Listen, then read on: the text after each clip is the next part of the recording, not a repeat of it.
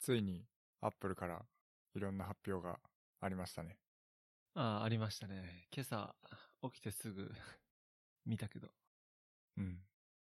どう思ったあのね、俺は、えーっと、一番期待していたのは、うーんと、Apple Watch だったんですよ。おお、出たじゃん。うん、出たね。あの、もともと Apple Watch ずっと欲しくて、うん。その買わない原因が、あーバッテリーだったんですね。はい。まあバッテリーが最低でも2日は持ってほしいなと思っていて、うんうんうん。あとは価格もあったけど、まあ最低2日持って48時間ぐらい持てばいいかなと思って、今回発表があった Apple Watch シリーズ6と SE。うん。あの価格帯に関しては SE はすごく良いなと思って、良いですね。うん。あの、正直言って Apple Watch で俺通知もそうだけど、一番は多分、このフィットネスとか、うんそちらがメインなのかなと思っていて、自分の用途だとね。だったら別になんかフルスペックいらねえなと思っていて。うん。はいまあだけど、今回は バッテリーに対して大幅な、なんか時間の変更とかね、あの伸びたとか、容量が上がったとか、そういった発表がなかったから今回もスルーですね。なるほど。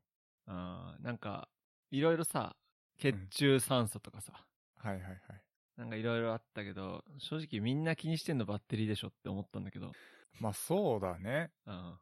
だから、なんかバッテリーってさ、時計の意味じゃん言まい過さに。ぎうかん。いや、そう思うよ。そう思うよ。特に、あの、今、今回さ、スリープトラッカーが純正でさ、そう。うん。なんかアプリケーションで確か追加されたじゃん。っはいはいはい。てことはさ、寝てる時もつけていてくださいよっていうのがアップルさんのはい。多分見解なんでしょそうだろうね。となるとさ、もう風呂入ってるうん。 15分20分しかさ、うん。充電する時間なくねって思って。うん。まあ、それで持つのかなどうなんだろうね。結。あー局。まあ、充電時間はだいぶ早いとは書いてあったけど、うん。うん。そう。そんで結構いい値段するじゃないですか。まあそうだね。だったら結局、無敵な G-SHOCK になっちゃうかなって。まあ、そうなんですよ。結局、やっぱ G-SHOCK がさ、うん。一番いいと思う。腕時計は。そうだよね。そう。俺もさ、もう、ううんちの G-SHOCK さ、あの、まあ、電波ソーラーでさ、まあ、うんわかると思うけど、何使ってるかは。うん。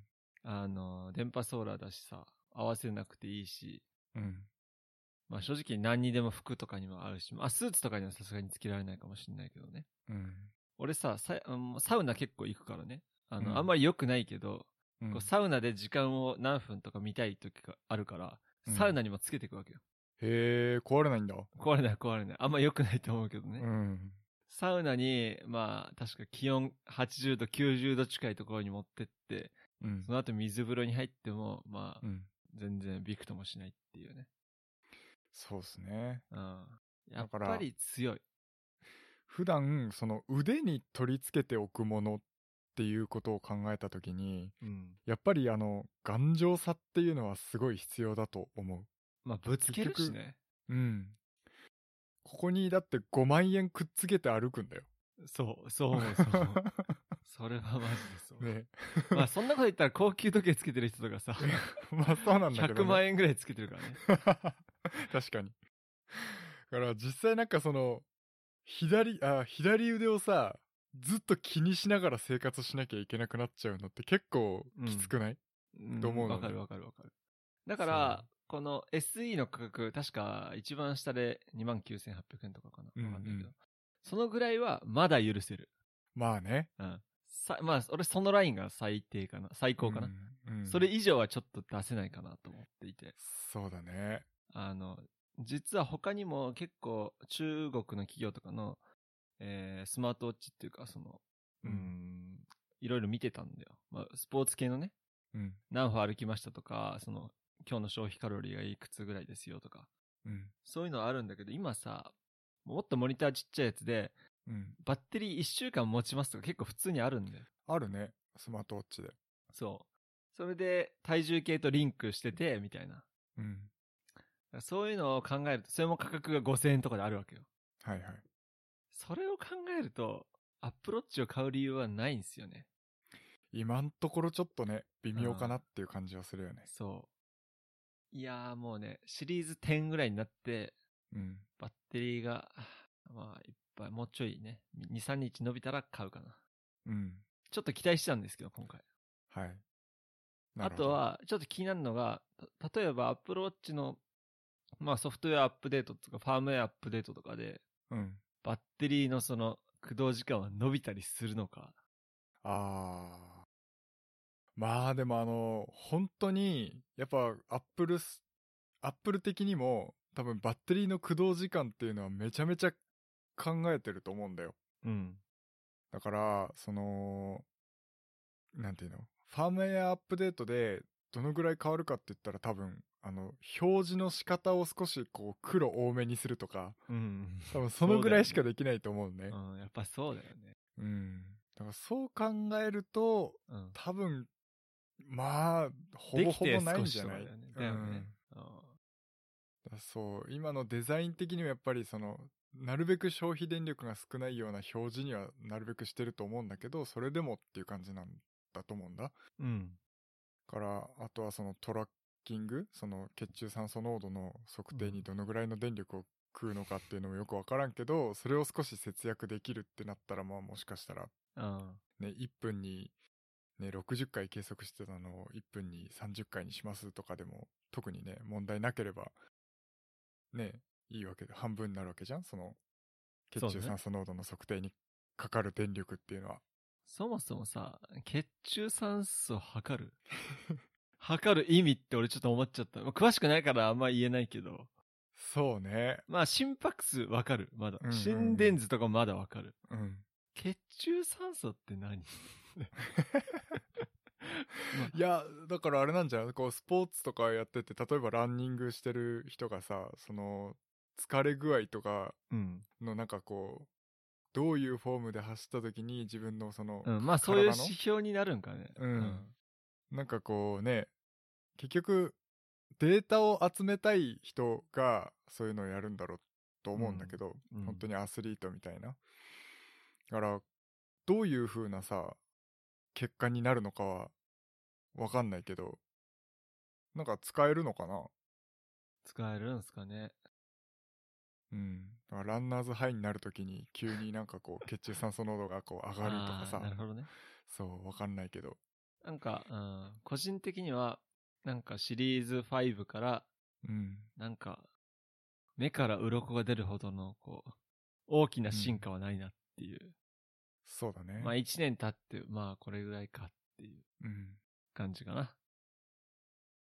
で、まあ、もしかしたらだけど、今あの心電図の測定は日本で発売するアップローチはできないんだよね。うん、そうだね。けど、もしかしたら、あの、日本でその認可されるうん。かもしれないっていうの噂があるので、まあもしかしたらその日本で結局医療器具になっちゃうから心電図を計測できるようになると。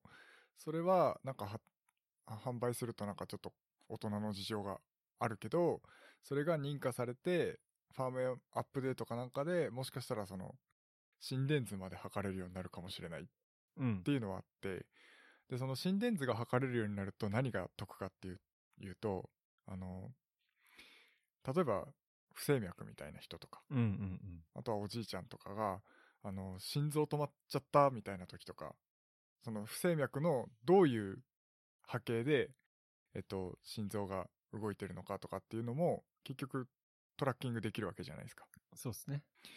そう。だから急に意図しない時になってしまった時とか、緊急事態の時にこう自動で連絡してくれるっていうような機能がつくと、またこれもこれで、時計という役割ではなく、なんかこう、ライフセーバーじゃないけどさ、身を守るデバイスみたいな、位置づけでは、確かに有能なものになってくるかもしれないよね。そうだよ。なんか、未来は、まあおじいちゃんおばあちゃんとかが、こうんう、実家になかなか帰れなくても、うん。まあアップローチちゃんとつけててって言えばさ、うんまあ少しこう、遠くからでもさ、安心できるみたいな未来が来るのかなとは思っていたんだけど、まさにそういう感じだよね。うん、そうだね。うん。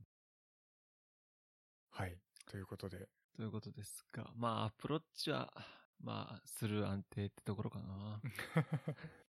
なるほどね。うん。いやー、今回のそのアップル、アップルなんとかイベントうちょん。っと名前は、 もう名前忘れたけど、うんうん。 あの、衝撃的なことが一個あって、 おうおうおうおう。 iPhone 発表されなかったよね。あ、なんかそれはさ、前から言ってたよね。え、そうなのなんかコロナの影響であ iPhone の発表は、あの、ずれ込みますっていう情報は、確か前から出てたよ。うん。俺全然それ知らなくてさ、もう朝起きて、こう上から眺めてくじゃん。で、Apple Watch、うん iPad Air、iPad Pro、iPad Pro じゃない、iPad とうん iPad Air か。と、うんなんかあのサブスクみたいなのがこうずらっとこう出てきて、あれ ?iPhone はと思って。うん。もう絶対俺 iPhone12 出ると思ってたか ら、なるうん。正直俺はそれが衝撃的だった。ほどね。 一番衝撃的です。そう。あれみたいな。 出ないのうんみたいな。うんうん。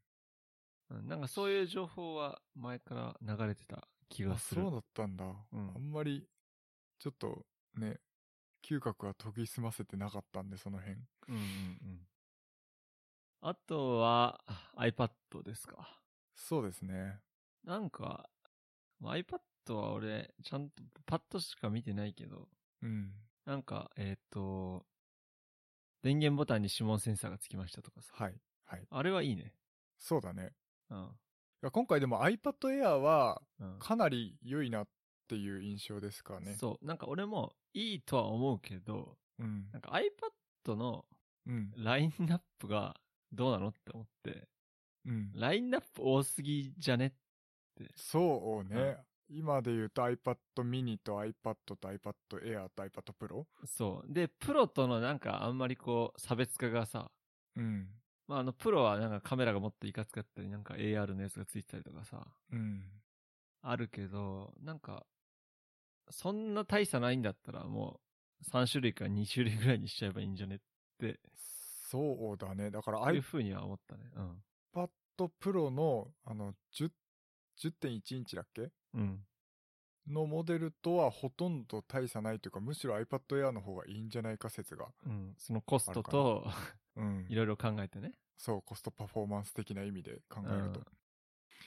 かなっていう感じはするし、iPad Pro をあの12.9インチだっけうん。モデルだけに一本化して iPad Air っていうのがその1個その画面サイズの小さいモデルにしてあとまあ廉価版で iPad みたいな感じでもいいかもしれんうん。なんかかねな、そう。まあ、今回の発表とは違うんだけど、うんそもそもタブレットの必要性についてちょっと思って。うんうんタブレットって中途半端じゃないですか。うんパソコンでもないし、スマホでもないし。はい寝るとき動画見たいんだったら、ちょっとでかい気もするしね。うんって考えると、だいぶこう、消費者の層がさ、あの、狭まれると思うし、結構家でタブレット眠ってますって人も多いと思うんですよ。はいはいはいはいだからこそ多分、クリエイターとかは、うん、Apple Pencil とか使ってさ、うんデザインとかさ、やったりするのかもしんないけど。あと iPad Pro 買うんだったら MacBook Air 買っちゃおうって俺なら思っちゃうかもしんない。なるほどねうん。だからなんか、ちょっと、うーん、これからの iPad の立ち位置はいはちょっと気になるなって思ったね。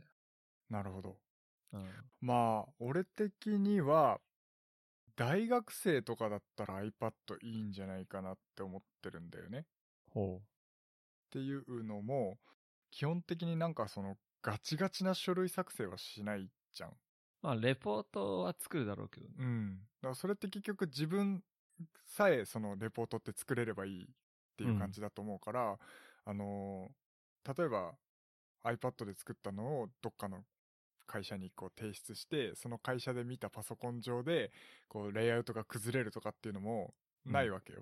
自分の iPad の中だけで作成してそれで完結できれば。うん。と思うから iPad でレポートは作成してあとはその講義のノート取るのも iPad でこうバーッと書いていくようなうん。感じでやるとかそうそういうね使い方でいいできると、すげえ、その大学生とかにとってはいいんじゃないかなっていう気は。大学生は Windows 好きだろ。そうなんだ。いや、わからんけど。まあ、パソコンは確かに Windows 機の方がいい気がするけどね。うん。やうん。そうね。やっぱり発表とかもあるだろうしさ。ああ、うんなるほど。なんかね、タブレット自体のさ、存在価値が。 うん。どうなんだ確かに中途半端な位置づけっちゃ中途半端かもしれないけど、割となんかこう、何中途半端な人にはすごくいいのかもしれない。 中途半端な人間には。そう、っていうとちょっとすごいあれだけど、い や、割ガチのプロ、うんガチのクリエイターは使うと思うよ。うんうんうんうん。なんだろう俺すげえ使ってんだよね、iPad。ああ、 なるほど。うん。うん。そう、すごい使ってて、結局あの、パソコンって俺の中で今、まあもちろんだけど最上級な IT デバイスだと思ってるのね。うん。だから、ちょっと敷居が高いんですよね。うん。うん。パソコンを起動して何か作業するっていう敷居は高いんだけど、あの、iPad で、例えばメールを見るとか、スマホでよくねそうだ ね。スマホでいいかもしれん。なんだろう俺 iPad 何に使ってんだろううん。あ、メモとかはすごいするかな。ペンシルは使うペンシルも、えっとね、使うときは使う。うん。まあ、使うときは使うよね。使うとき使うデバイスだと思う。なんか、そう。普段、普段使いではない気がする。そうそうそうそう。まあない、そもそもそうだよね。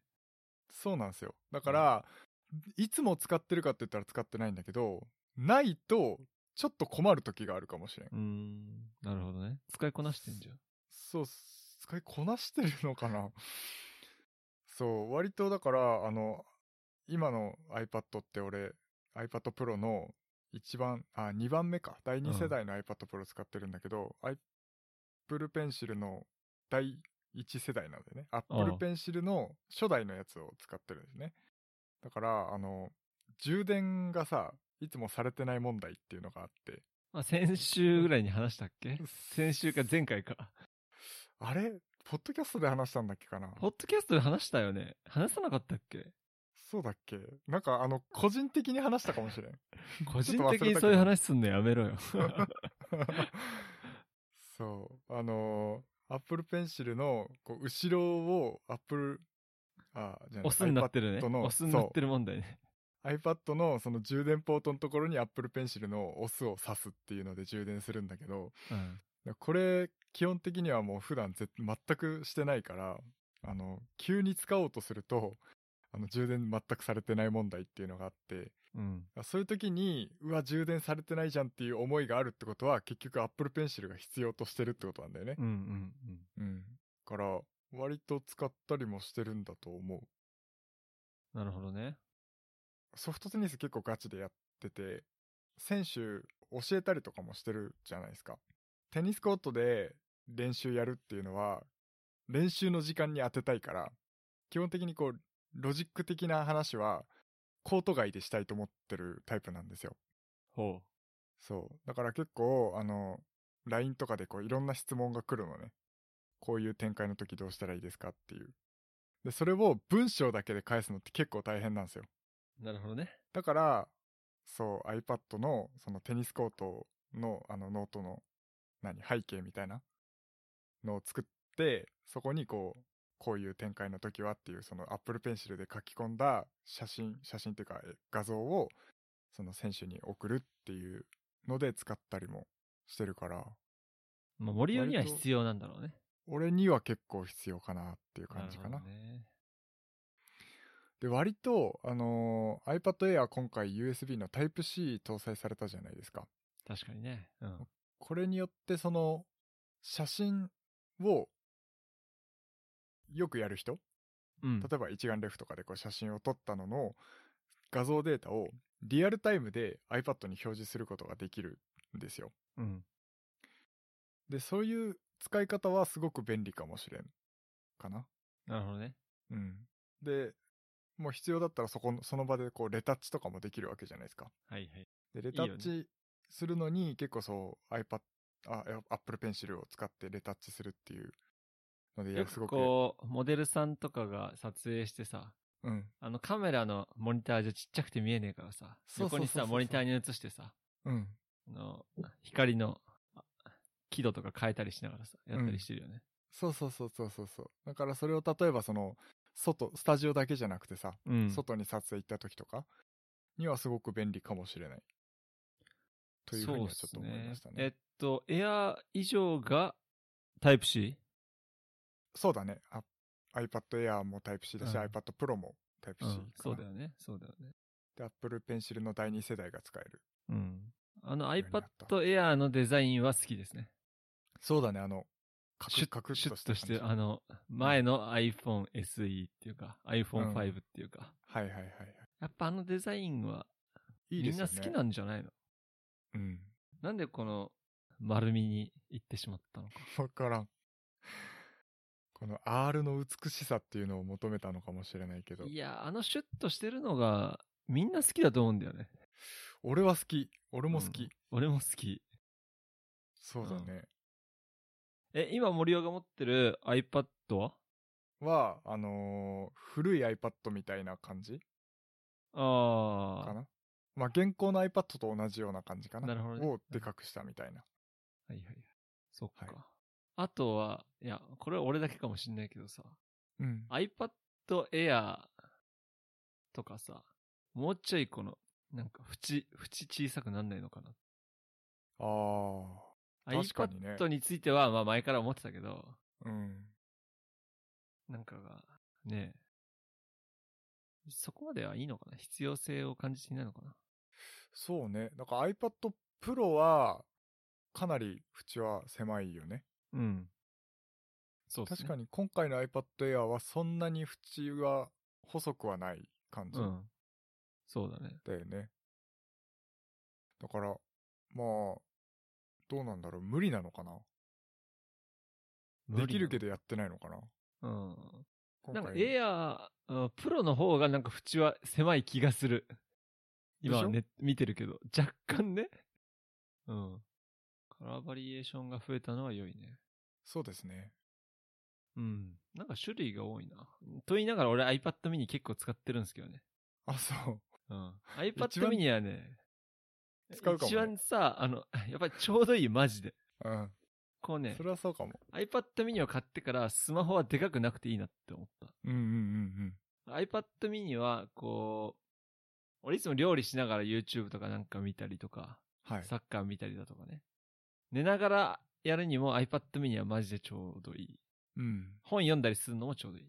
持ちながら、こう、寝てても疲れない。疲れない疲れない。ああ、いいね。うん。片手で持てるし。はいはい。うん。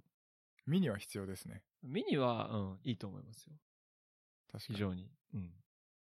はい。それで、 森尾さんが言っていたやつが来たじゃないですか。言いた そう。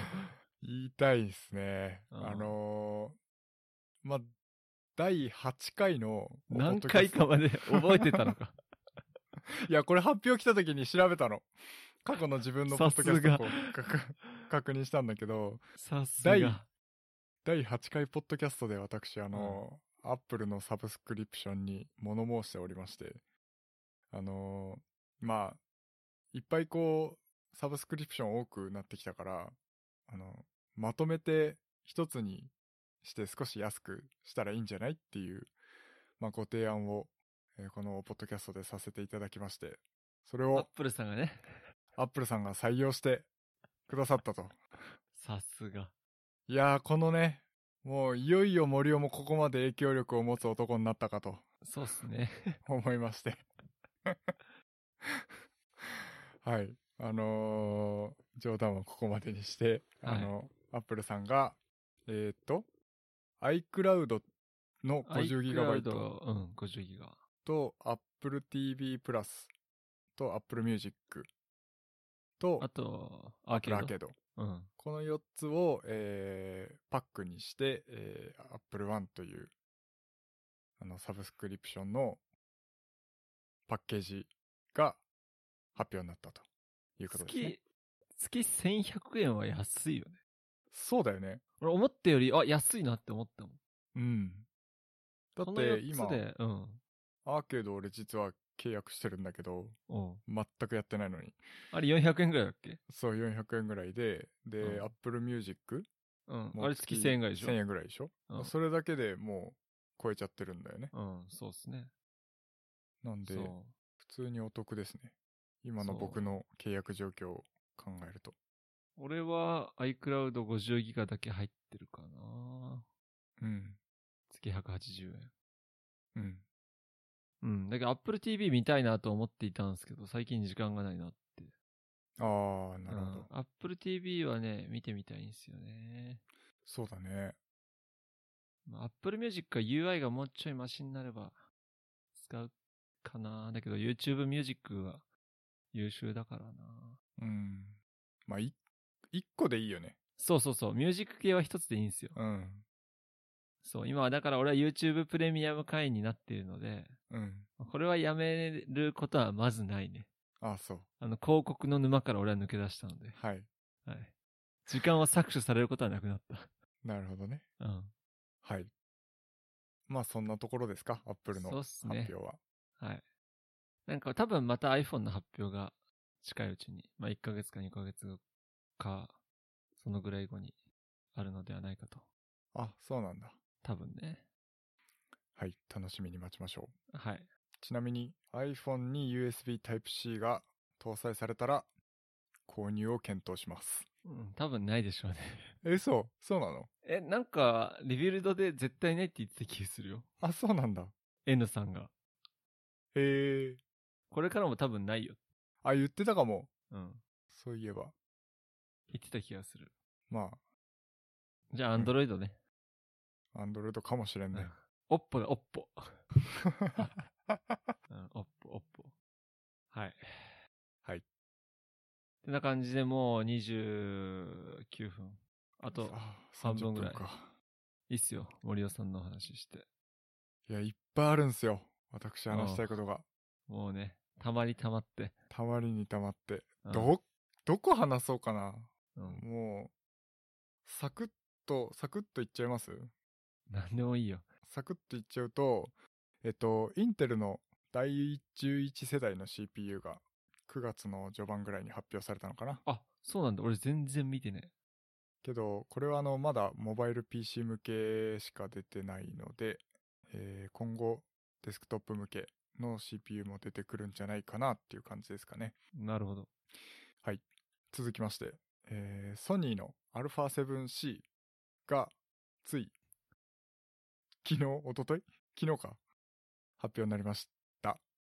どうですかまあ、なんだろう、α7S3 を見てきちゃったかなっていうの、 うん なんかね、完璧を先に見てしまった。そうそうそうそうそうそうそう。なんか、今までこう、すごいなって多分思ってるぐらいのスペックだと思うの。うんその α7S3 が発表される前に見てたら、おめっちゃいいじゃんってなったかもしんないんだけど、なんかあの、あ α7S3 を見てからのこの発表になるとなんか、あれみたいな。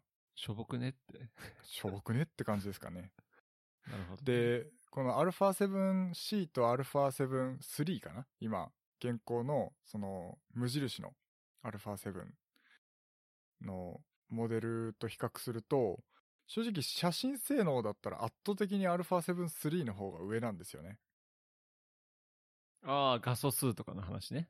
あ、いや、画素数は一緒なんだけど、なんかその、なんていうのシャッタースピード、切れるシャッタースピードの速さとか、はいはいはい。その、なんていうの、細かい、あの、スペックに出てきにくいところの写真性能っていうのかなうん。は結構微妙なんですよ。うん。だから、なんか、どういう位置づけなんですかっていう感じなるほどね。で、なんか、ね、動画性能は確かにそこそこいいんだけど、ただコンパクト性をこう、求めているんであれば、あの別にね、ZB-1 でいいじゃんっていう感じ中だ途し。半端ということそうですそねうそうそうそうそうそう。まあうんコンパクト性をすなんでそこで意識したんかなっていう感じはちょっとしていて、うんそれでいて結構いい値段するよね。そうなんですよ。うで、んそんで高いっていう。うん高いって言ったらあれなんだけど、なんか、ね、この値段でエントリー機っていう風にこう銘打って出すのってありなんかなっていうぐらい高くないっていううん。感対じですかね、象がいまいちわからない感じそうそうそうそうそうそう。エントリー向けで出すんだったらもう15万円とかでうんレンズキットで出したら確かに売れたかもしれないうん。です。けど24万円ぐらい確か。するのは、なんかエントリー向けっていうほどでもないよなって感じするし、うん。で、ほとんど同じぐらいの値段で今のその α7-3 が買えちゃうし、で動画サクッと撮りたいなら10万 で ZV-1 買えるし。そうそうそうそうそうそう圧倒的にコストパフォーマンスはそっちの方がいいでと思うからなんかねで標準レンズでついてくるそのズームレンズも価格が2860っていうすごい微妙な価格 のズそーうなんだムレンズだしそうえだいたい 24mm70mm っていうのが標準なんですよーうん。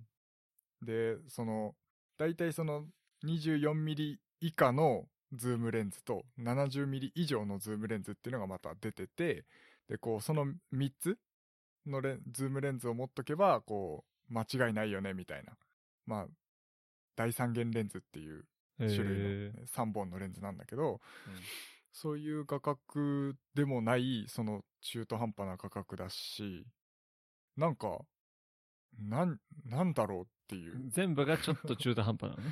そうそうそうそうそう。るほどね24万円でこの中途半端さって微妙じゃないっていう。あー15万 円でこの中途半端さだったらすげえいいなと思うんだけど。なるほそう。などね。んフか、ルサイズなんだっけそう、フルサイズだね。あフルサイズっていうとこだけなんかすごいこう、特出してて、ーうんそれをなんかすごいコンパクトなところに収めたから、もう全体的にもうバランスが悪すぎるっていう感じ結構批判してますね。です ね。 珍しく私がソニーさんを批判するっていうなるほどね。感じですかね。なんかその、今回もすごいこう、YouTuber に配ったじゃないですか。あ、俺そうなんだ。全然見てない、まだレビューとか。そう、YouTube こう、結構たくさんの人に配ってるみたいで、前のあの ZV-1 の時と一緒で。うん。で、レビュー動画見てるんだけど、やっぱ提供案件だからさ、うん。あんまりひどいこと言えないわけよ。自分で買ってないからね。そうそうそうそうそうあ。ー提供してもらってる側だから、多分あんまりひどいこと言えなくて、なんか、すごいよ、このカメラ、みたいなことを言ってはいるんだけど、うん。あの、提供してなかった α7S3 の時うん。のみんなの興奮度合いからすると、もう全然なんかこう、 テンションが違うように見えるし、あ俺からするとね。で、正直、俺から見ると、なんか微妙じゃないって思っちゃうし、という、あ。なるほちどょっ。とね。うん。むしろその、提供されてない人のレビュー動画をまだ見てないからよくわからんけど、まだ発売されてないんじゃないのそうそうそうそう。ああ、そうそう。発売されてないけど、その何こう、スペックを見て思うことみたいな。ああ、動な画るほどね。ちょっと見てみたいですね。むしろ俺が上げてやろうかなっていう感じですけ ど。上げてやれ、上げてやれ。はい。ということで。 あの、α7C が出てから α7S3 だったら。ああ、ちょっとね、考えたかもしれない。そしたら。あー。なるほどね。うん。それもあるか。そうだね。α7S3 がちょっとね、もう完璧すぎるんだよな。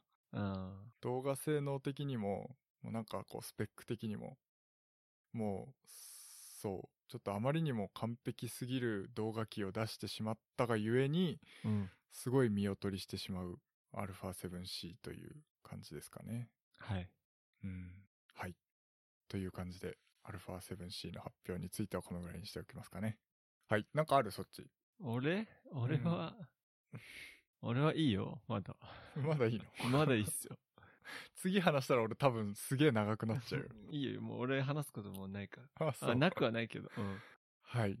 えー、まあここ最近で一番興奮した発表がですね、ありまして、おう NVIDIA の RTX 30番台シリーズが、うんえー発表になりました。グラフィックボードですね。はい。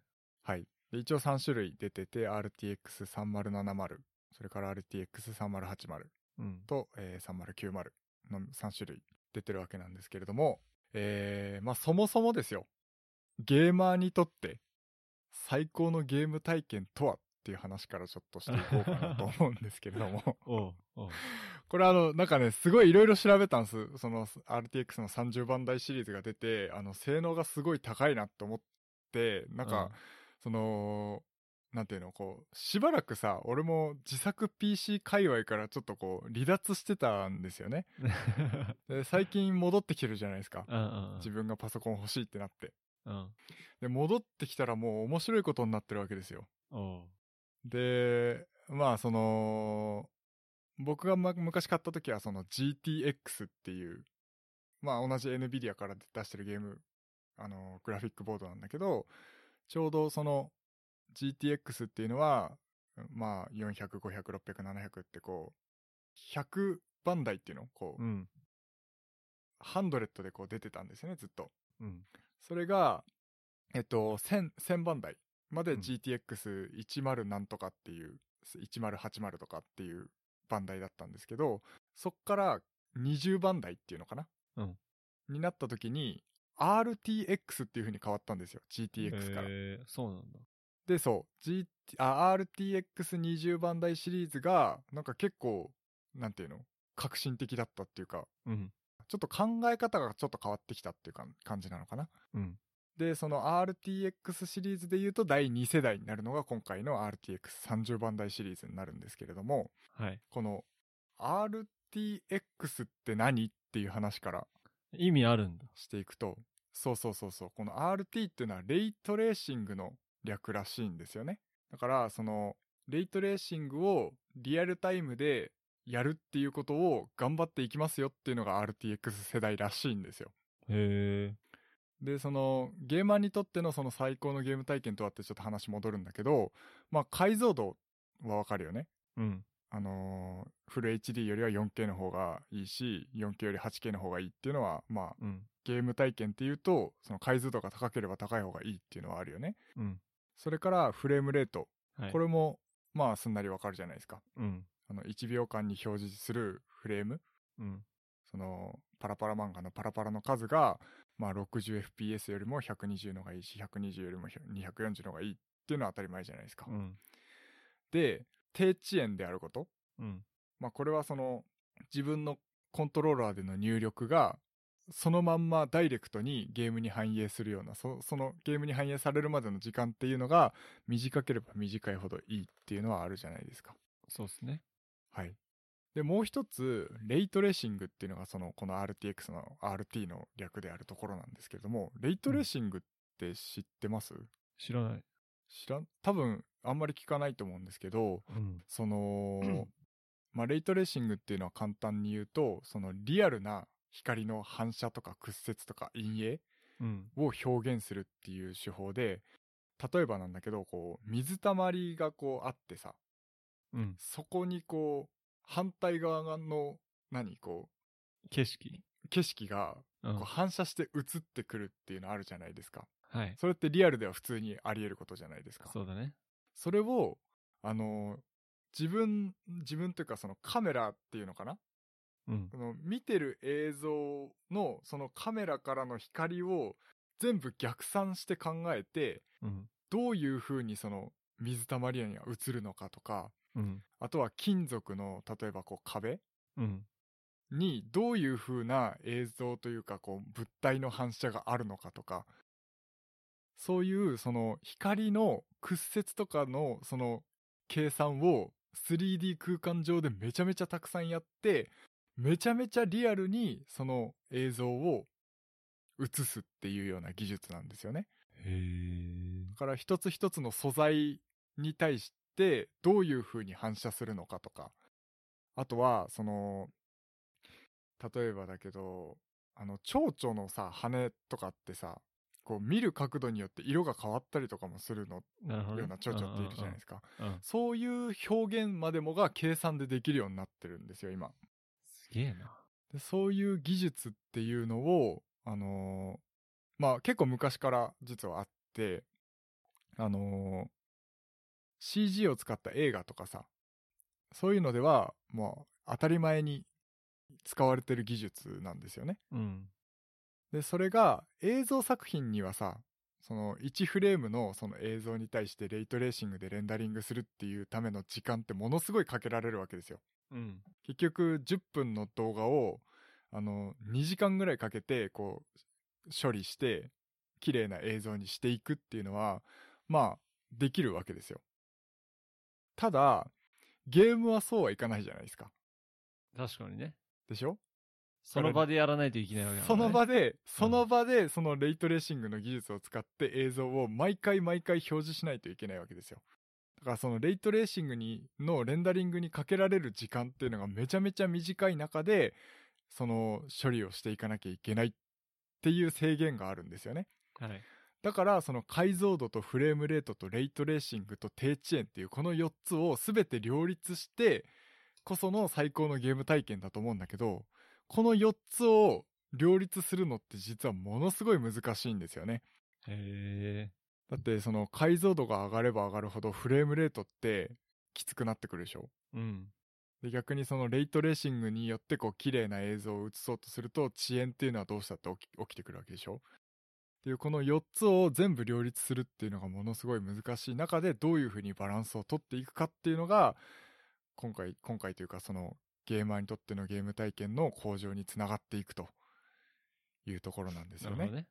でそのレイトレーシングをリアルタイムでやっていくっていうのがそのリアルタイムレイトレーシングっていう技術なんですけれどもえーまあこのリアルタイムレイトレーシングが対応のゲームっていうのがこう決まってるんですよ決まってるっていうかそのうんそういう風に作ってないと、結局ゲームでリアルタイムでレイトレーシングができないんですよね。ゲームのコンテンツとしてそういう仕組みを作ってないと。で、今回その RTX の330番台シリーズで結構そのリアルタイムレイトレーシング対応のゲームがかなり増えますよっていう、まあ発表があったりとか、で、今回すごいのが、その RTX の 2080Ti っていう今現行で出てるその RTX のモデルの中でめちゃめちゃ性能が高いモデルがあるんですよそれが今回えっと RTX3070 っていう今回3つ発表された中での一番低いモデルがそのこれまでの RTX20 シリーズのまあタイタンっていうモデルがちょっとあるんだけどそのタイタンっていうのの2番目ぐらいに性能がいいやつなのね RTX2080Ti ってその性能を超えてるっていうへ話なんですよね。めちゃめちゃ性能が高いんですよ。え。はい。で、置いて、3070シリーズがだいたい8万円ぐらいかなで買えちゃうっていう、もうなんか夢のような、もう誰、誰だって欲しくないっていう、めちゃめちゃ欲しいい。よねっていう感じの。これだっ価格た設定なんら、ですそよねの、例えば森尾がやりたいような、うん。えー動画編集とか 4K の、うん。えー 60p じゃない、えー ?120p とか、うん、うん。そういうのやつでも全然、あの、余裕ってことできるかもしれん、余裕で。ああ、なるほどね。ちょっとそれはよくわからんけどね。どのぐらいのあれなのかわからんけど、うんそんなさ、 これ、ゲームやらなそうじゃん。俺、うん俺やんないと思う。けど、この性能がすごいっていうことで熱くなってるわけね。そうですね。えーあのーなんて言うんだろう。ゲームはやらないんだけど、結局その、なんていうのゲームの技術とかには結構興味があるのよ。うんさっき言ったレイトレーシングっていうその光の反射をめちゃめちゃ計算するよっていう、それってすげえなと思うし、その、今回ちょっと面白そうだなって思ってるのが、あの、オムニバースマシネマっていう新しい機能が追加されるらしくて、うん。うん。で、これっていうのは、なんかそのゲームの世界で人物とか爆発のエフェクトとか、あとはこう建物とか木とか水とか太陽とか、そういういろんなオブジェクトがあるじゃないですか。はい。それらをこう自由にこう配置したりして、こう映画みたいなのを作れるっていう機能が搭載されるらしいんですよ。この RTX30 番台シリーズって。えだから、あのーさっきも言ったように、そのレイトレーシングでリアルな光の反射とかも表現できちゃうわけね。その世界の中で。うんだから、あのー疑似的にパソコンの中で実写映画が撮れるかもしれないって いう。それはやばいね。面白そうじゃないすごい。それはすごいっすね。うん。から、だからゲームに関してあんまりそんなにや,、えーっとやるかどうかわかんないけど、その、えーグラボを買うと、なんかそういうことができるソフトウェアがついてくるってことえーっと、これはね、俺も調べたんだけど、なんかいまいちわからんくて、おそらくなんだけど、あの、ゲームのリプレイ機能みたいなうんうん。のを使うのかなだからそのグラフィックボードを買ったらそのオムニバースマシネマっていうそのソフトウェアみたいなのが使えてそのソフトウェアだ、単体じゃ特に何もできないんだけど、うんそれにそのゲームのオブジェクトみたいなのをこう対応するうんうん、ゲームをこう読み込ませることによってどうこうできるのかなっていう感じかな、なるほどね。俺もよくわからんけどこれはちょっと詳しい人いたらうん教えてくださいって感じなんだけど、だから特定のゲームのオブジェクトを操作自由に操作できるっていううん。感じになるのかなって思ってます感覚的にはなるほど ね。うんだからね新しい YouTuber の形もこれで生まれるかもしれないっていう風にちょマっとジ思か。っててもう自分じゃない人がそうそうそうそうそうそうそう実写世界っぽいところで。そうなんですよあこれはちょっと使ってみたいですねぜひともーうん。というふうにね、思ってます。で、まあ、あのすごい、おまけ程度だけど、PCI Express の4.0に対応するそうです。はい。ということで、まあ、もう、めちゃめちゃ性能がアップしますよっていうことですかね。そう、総評するとへ。なんかそのグラフィックボードの進化って、これまでそんなに、こう、なんていうの、こう思いっきり性能が上がることってあんまりなかったんだよね。そうなんだ。そう。これまでもこう少しずつ少しずつ性能が上がってったっていう感じのイメージだったんだけど、うんうん。今回のその30バンダイシリーズはすっごい性能が上がってますね。見た感じ。ので、えーびっびっくりしてますね。はい。ということで、まああのー今、こ今回 RTX の3 30番台シリーズの発表について話したんだけど、えー10月の後半だったかな。あの、レイディオンの6000番台シリーズも発表が控えてるそうなので、まあそっちもちょっと気にはなってるので、その辺の動向もちょっと見極めつつっていう感じですかね。なるほど、あの、、レイディオンの方が後発になるから、どうなんだろうこの性能を超えてくるっていうのはちょっと考えにくいほどめちゃめちゃ高性能なんだけど、うん。まあ、後発なだけあってもしかしたらさらに上を行ってくれることをちょっと期待しながらで今回のその僕 CPU はまあいろいろ悩んでますけどその AMD にするかもしれないので、まあ、もし AMD の CPU にするんだったら同じ AMD 社から出てるレイディオンの方が相性はいいのかなってちょっと思ってるのでうんうんうん。まあその辺もね動向は見つつグラフィックボードもかなり面白いことになってきてるなとへいえう。感じですかね、もうもしこの次回もしリビルドでハクさんが出たらこの話すると思うんで、なるほど。先に話しておこうかなっていう へえ。 はい感じですかねそっか。じゃあなんかありますなんかありますかね。うん。えー、っと、マジックマウス。マジックマウス。 マジックマウスについてまた話すのかってお前、言われそうなんですけど。はいい、や、俺ね、この一週間でマジックマウスが株を上げたんですよ。えそうなんすかいや、すごい俺だこれは俺だ俺だけかもしれ ない。 これはすごいですね俺だけかもしれない。あのね、うんこう、やっぱり、ううんん。まあ動画編集とかいろいろやってたんですけど、こうね、自分のこのね、背景をくり抜くために、こう、なんだろう、わかるかないなんか、えっ、と、描画するんですよ。うんこのポチポチ押しながら、こう背景をくり抜く作業とかをやってたんですけど、はいやっぱりそうなると、マジックマウス、やっぱ使いやすいっすよね。へえやっぱ細かい作業だからなのかな。うんうんうんまあ森尾が前言ってたかもしれないですけど。うん本当に細かい作業を、まあ、マウス一つでやってたんですけど、これ多分、トラックパッドだったらきつかったなって思ったんですけど。ああ、なるほど。うん。そういうなんか背景くり抜くために自分の輪郭のところをこうポチポチポチポチポチポチ、はいあ。の、マウスでクリックして描画していたんですけど。まあその時、あ、これマジックマウスでよかったなってちょっと思ったね。おー、なるほどねう。ん。だからね、意外とやっぱりそんなクソではない。まあ、やっぱアップル社から出してるデバイスですから。そう。あとはやっぱトラックパッドも多分慣れが必要だと思うし、うん。うん。マジックマウスも多分慣れれば多分そんなに悪いものではないのかなっていうのを、うん。ここ一週間ぐらいちょっとね、あの、ファイナルカットとかをいじくってて思った。なるほどですね。うん。やっぱり、マウスなのかなうん。まあ、本当あの、メリットデメリットは本当あると思うし、うん。だからマジックマウスも俺、実はしばらくは使ってたんですよね。そのうん Mac 買ってから。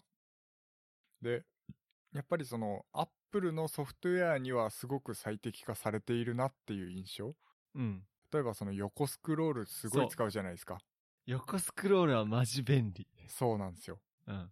これに関してはやっぱり Apple のソフトウェアでそのマジックマウスとかトラックパッドを使うっていうのにかなり特化されているなっていう印象はしたし、うんはいだからまあ使いにくくはないとは思うんだけど、うんうん。うん、そうっすね。まあ、俺もまだね、全然1ヶ月も経ってないんで、はいまあ、これからもっとね、愛が深まってくるかもしれないですね。そうかもしれないですねはい。 はいあとね、そう、あの、ゼルダの話をしてたじゃないですか。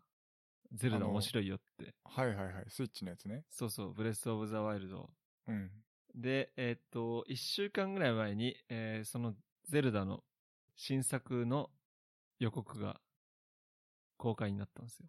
はいはいはいえーそれで、えー11月中旬ぐらいに、えー公開になるんですけど、うんあーそれが、ブレスオブザワイルドじゃなくて、えーゼルダ無双になったんですよ。ゼルダの伝説じゃなくてゼルダ無双になって、うんどっちかというとこう、なんつうの、1、1対他みたいな。はいはいはいあの、相手の敵の数が多いみたいな。あれこれってさ、うん続編ではないよね多そ分う、そう。それで、そうなんですよ。うんまさにそうで、こう、ゼルダの伝説のブレスオブザワイルドっていうのは、うん100年前に、まあ、薬剤ガノンに、うんハイリアが滅ぼ、滅ぼされてっつうか、うん英傑たちが殺されて、うん100年後にえーリンクが100年の眠りについて復活して、うんもう一回ガノンを殺しに行きますよっていうストーリーなんですよ。はいはいはいはい。で、えーこのゼルダ無双薬剤の目視録っていうのは、その100年前の話なんですよ。へえ、はあ、そうなんだ。なぜ、えっと、あの英傑たちは負けてしまったのか、その時どういうことがハイラルで起こっていたのかっていううん。話なので、えーこの時操作できるのは、えーリンクだけじゃなくて、その4人のそれぞれの英傑っていうキャラクターが、英傑がいて、キャラクターが。はい。それぞれのキャラクターも操作できるらしいんですよ。うん。特徴があって。で、なんか、いろいろな話を聞くと、もうブレスオブザワイルドが出てるから、バッドエンド確定だろっていう。うん。まあそうだよね。絶対バッドエンド確定だろっていう、まあ、あの、ツイッター界隈では結構そういう話があったんですけど、はい。まあ、これ多分分岐があるんじゃないかって話もあって、うん。まあ、ここで負けたら、ブレスオブザワイルドの方に行きますよ。はい。ここで勝ったら、また別の分岐があって、うん。あの、その時負けなかったストーリーのゲームが、またさらに出るんじゃないかっていう。う。ああ、なるほど。だから、その、ブレス・オブ・ザ・ワイルド風のそ分岐ストーリーみたいなそうのながんです出よるかもしれないってことうね。。そう。はあ、はあはあだかはらあ、今までのこのゼルダの伝説シリーズも結構そう、それがあったらしくて、へえ、そうなんだ。ここで。負けた時はこっちのゲームのストーリーで、うん。勝った時はこっちのストーリーですよ、みたいな。はいはいはいはい。だからまたここでも戻、一旦戻って、だからそのバッドエンド確定ではないんじゃないかっていうへえ。話で、もうすでになんか盛り上がってますけれども。買うんですかいやー、買いたいけど、うん、多分買うよ。あ、そう。多。分買うけど、まだね、ブレスオブザワイルドが、 うん。多分まだね、俺、あの、メインストーリーは進んでるんだけど、うん。多分サブストーリー的なのが含めて、多分まだ3割ぐらいしか、多分、3割もいってないから、へあの、やり込みがえげつないんですよ。ーなるほど。うん。まずクリアしてからも多分やり込めるのに、うん。まずダウンロードパッケージ俺買ってないしね。はいはい。だから、やり込み度がえげつない量のゲームだから、うん。それをやってからやりたいとは思ってるんですけど、うん。だけど流行りに乗って、なんか、公開してすぐやりたいなって思いもあって。はい。そうだよね。うん。いやー、絶対面白いだろうなとは思ってますね。うん。多分、あ白さんとかやんじゃないかな。無双系って、なんだろう。なんかこう、すげえワンパターン化ししそうな感じはするんだけど、そんなことないのかなうん、なんか俺も若干その気はしていて、うん。あの、また、このオープンワールド系で無双なのかよくわかんないんですけど。どうなんだろうね。ゼルダ無双っていうタイトルは、うんなんか前にも、前にも出てるらしいんであす、よ。あるあるあるある。見たことある。それも結構あの、一対多っていうか、この、うん。あまあ戦国無双とかそういう系じゃないけどさ。う。うんん。なんかそういうイメージなんですけど。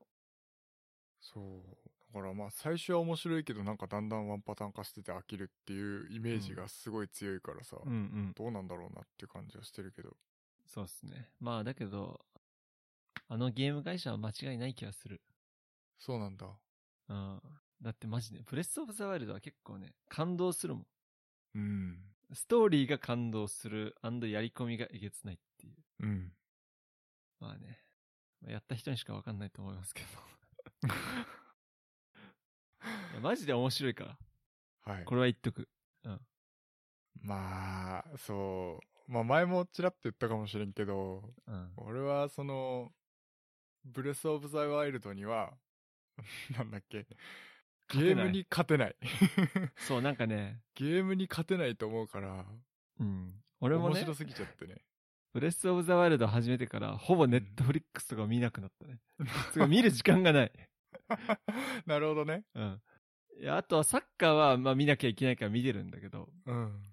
もうね、ネットフリックスとかは全く見なくなって、うん。あー毎月、まあ、1000円、1000円はいないな。800円とか近く払ってるけど、ほぼ見ないっていう。なるほどね。まあね。だけど、面白いんで。いやー、おすすめですよ。はい。はい。ってな感じで、総理大臣が変わりましたね。変わりましたね。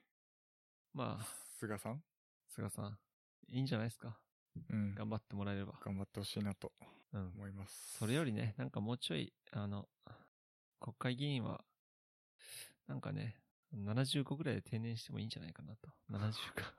とは思いますが、うん。なんかね、お年寄り政権になってしまって、いろいろ言われてますすごい多いよがね。そうなんですよね。まあだけど、い一応自民ではあるらしいんですよ。うん。うんと、あ比例では、比例ではもう上げさせませんよっていう、この年齢以上の人は。あ、そうなんだ。そうそうそうそう。だから小選挙区で勝って上がってる人が、うん。その自民党の定年いくつか忘れたけど70だったか。うん。小選挙区で勝ってるんですよ。うーんだから結局、国民が選んでるから何も言えないっていうね。 うん。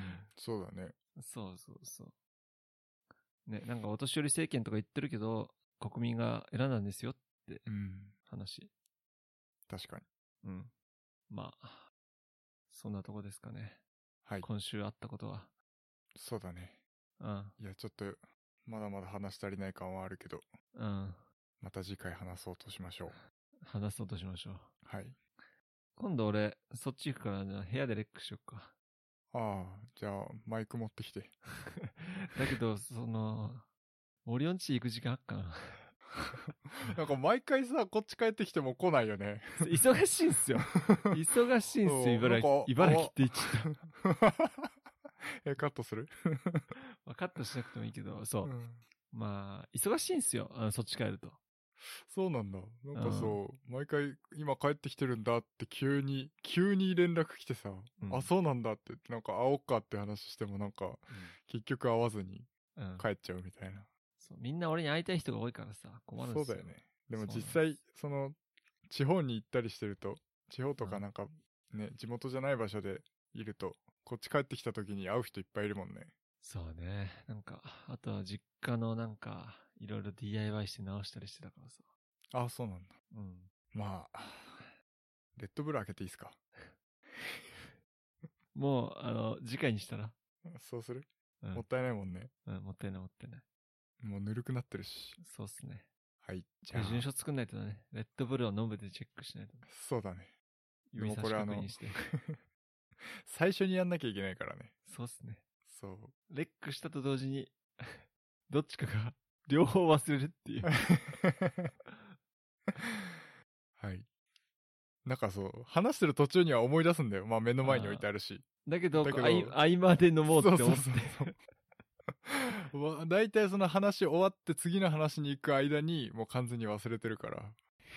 そうっすね。はい。話してる間に飲むのもなって感じだし。今日はこんなとこで。終わりにしましょうか。はい。じゃあ、えー hpk.jp スラッシュおポッドキャストスラッシュ013で小ノートを公開しておりますので、そちらもよろしくお願いします。それでは。それでは。